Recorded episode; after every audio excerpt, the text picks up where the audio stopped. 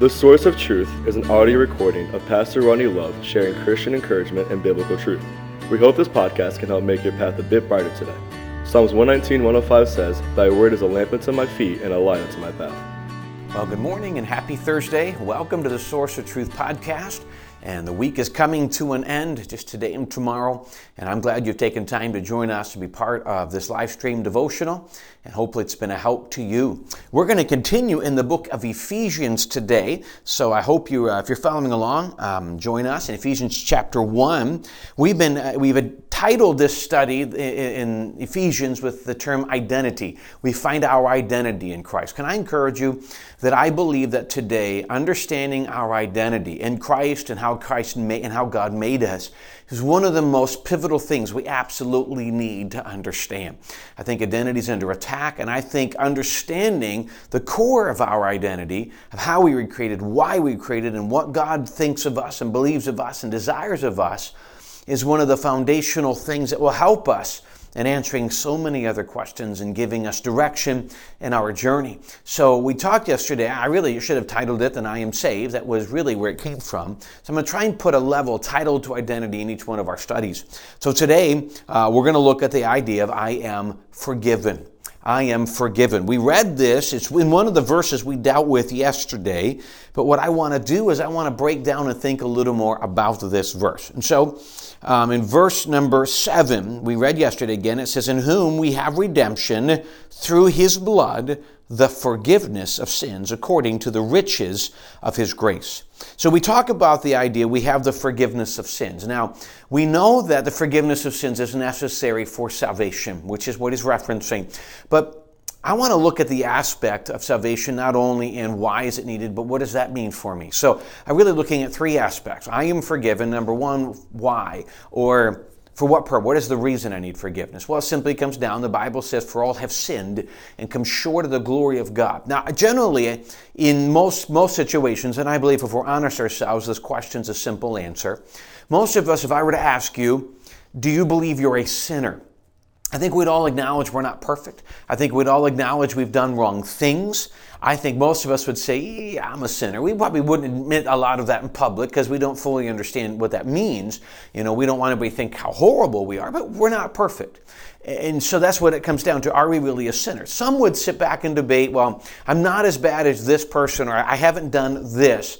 And unfortunately, our culture tells us that as long as we haven't done something really, really bad, then we're okay. They might even tell us as long as our good outweighs our bad, then we're okay.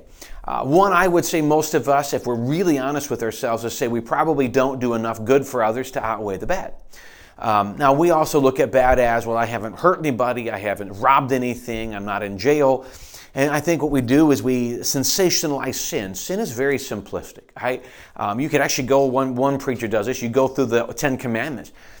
Have you ever lied? Even a white lie. Have you ever stolen? Even a simple thing, you know, a cookie before you're supposed to, or something from a small thing from a store. Have you ever, the Bible says, "Thou shalt not take the name of the Lord thy God in vain." Have you ever taken God or Jesus' name in vain? Now, we could go in, and here's the key. If you start comparing yourselves to what God demanded in perfection, well, then we recognize we are a sinner. Now, you see, you're trying to make me feel really bad. No, it's an explanation as to why God created a place called hell, because that's where sinners are to go. It's also an explanation as to why Jesus was required to go to the cross, why he chose to, but what was so needed. Someone had to pay the punishment for sin. Someone had to pay our punishment. See, our ultimate, the Bible says, the wages of the punishment of sin is death. We deserve to go to hell. Now, God didn't create hell for us. God created hell for the devil and his angels. But when sin came in, well, that became the punishment. If we understand the excessive horribleness of hell, then we understand this true severity of sin. If we can understand how bad sin is, then we can understand why we need forgiveness. Yeah, we talked yesterday that it reconciles us back to God. But that's because that's how bad sin was. It separated us. In the Old Testament, in the temple and tabernacle, there was a veil between God and everyone else. You could not go on. Outside of high priest, you could not go in the presence of God because sin itself was just, it is so bad. And when Jesus died on the cross, he dealt with that. So we have to understand the reality and the severity of sin. So then when we recognize, well, I'm a sinner, okay, I acknowledge that. What do I do? How do I obtain forgiveness? Well, the Bible tells us in 1 John 1:9, if we confess our sins, He is faithful and just to forgive us and cleanse us from all righteousness. The very first time we should do this is in the aspect of salvation. I come and I confess and repent of my sin. I acknowledge that what I'm doing and where I'm going is wrong. It's displeasing to God, and the word repent means to turn. I turn from that lifestyle, and I turn to God. Now, that doesn't mean that I'll become perfect. That doesn't mean that I become good, then go to God. It simply means in the state I am, I say, I don't want to live this way anymore, and I turn to God, and I beg for forgiveness, which He will offer me. He promises it to me. And then I put my faith in Him. So this process is acknowledging that I'm a sinner and then asking for forgiveness. I'm not asking a priest. I'm not asking the pastor. That's not necessary. As a matter of fact, the Bible tells us that Jesus, because there's one mediator between God and man, that is the man Christ Jesus. The priest works as a mediator between us and God. We don't have to. We go boldly. The Bible says, go boldly before the throne of grace, that we may obtain mercy and find grace to help in time of need. I don't have to go to a preacher, a priest, or to a church to obtain forgiveness. I go straight to God through, we talked about yesterday, through the blood of Jesus. Because of the blood of Jesus, I am now positionally, I'm not perfect, but positionally, I'm holy, I am perfect, I'm a saint, and I can go into the presence of God because of Jesus. So the reason is because of my sin. The process is acknowledging I'm a sinner and willing to ask God to forgive me. You know what He says in 1 John 1:9, and when we ask, He's faithful and just to forgive us. He promises that He will always forgive. We mentioned yesterday that is His desire to reconcile us. It is His joy to bring forgiveness because forgiveness then brings us back to our natural state of relationship with God. That's what He wants. He finds joy in it. But then, I want us to understand the reality of it. He says He's faithful and just to forgive us our sins and then cleanse us from all unrighteousness. He cleanses us from the thing that separates us. And I hope we understand the reality of forgiveness, not the reality of sin. That's what we started with, the process of dealing with it, but now the reality of forgiveness. When I have been saved, or when I've been forgiven, the moment I have been forgiven, God doesn't look down and say, well, don't do it again, or you know what, you remember last week. We do that, but God doesn't. He looks down, and it's been dealt with, because here's the thing to remember.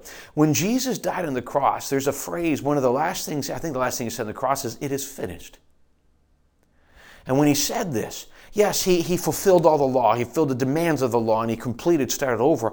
But He also paid the full punishment for our sin, offering us forgiveness. That's what that phrase was part of it. It is complete. Everything that was needed for us to have salvation was there. Now we live in forgiveness. The key is that we move forward. He's not going to look back and say, how dare you do it? We may do it again.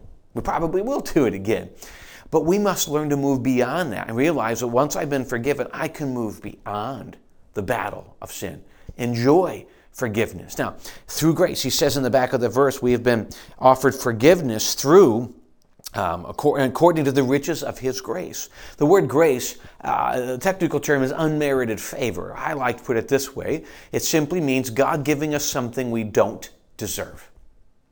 He's offering us forgiveness when we absolutely don't deserve it because we're sinners. He's offering us freedom from hell and a place in heaven. When we don't deserve it, we can't earn it. Why? He loves us. His grace. That's the entire premise of His grace. So as we said yesterday, He can get the glory. So what do I do moving forward when I have received God's forgiveness? Well, let me tell you a thought. One, forgive yourself. I think one of the greatest battles when we live in the idea of identity and the identity of forgiveness is, well, okay, maybe God forgive me, but you know, I know my thoughts, I know what I did, I know I might even enjoyed what I did, and so in that midst, I keep going back to it because I can't reconcile my heart that wanted to do it. For some reason, I don't see it as horrible. And maybe now I do. Or there's so much guilt that I really want myself, kind of punish myself. I hope we understand that once we've been forgiven by God, we must learn to accept that forgiveness and move on. We must be able to grow. Paul says, forgetting those things which are behind, reaching forth unto those things which are before. I press toward the mark.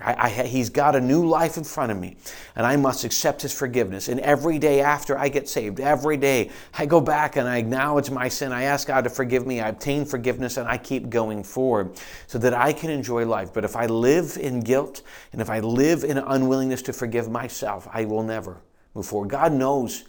God knows why you did it. God knows whether you liked it or not. God knows the battle you're going right now. And He still says, I love you and I forgive you. Live in that.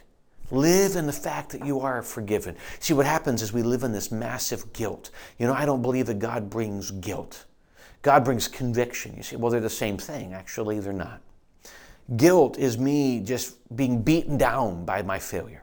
Conviction is God saying, let's go beyond the failure and back to reconciliation. Conviction is a pull to get back to reconciliation with God, to accept forgiveness. You can have that.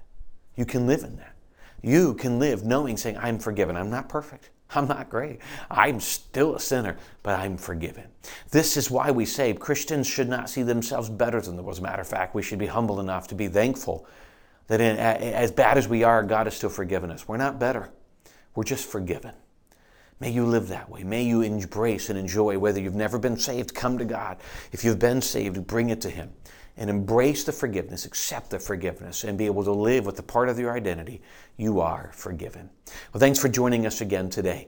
And appreciate the privilege to be part of your day. I hope it's a help. I know this truth is to me. It really is. It's freeing to know that God forgives me no matter what. And that means a lot. If you had any questions, feel free to reach out through our website, bensalembaptist.org. Hope we can be a help in answering any more questions you might have. Thanks again for joining us today. We hope you join us again tomorrow.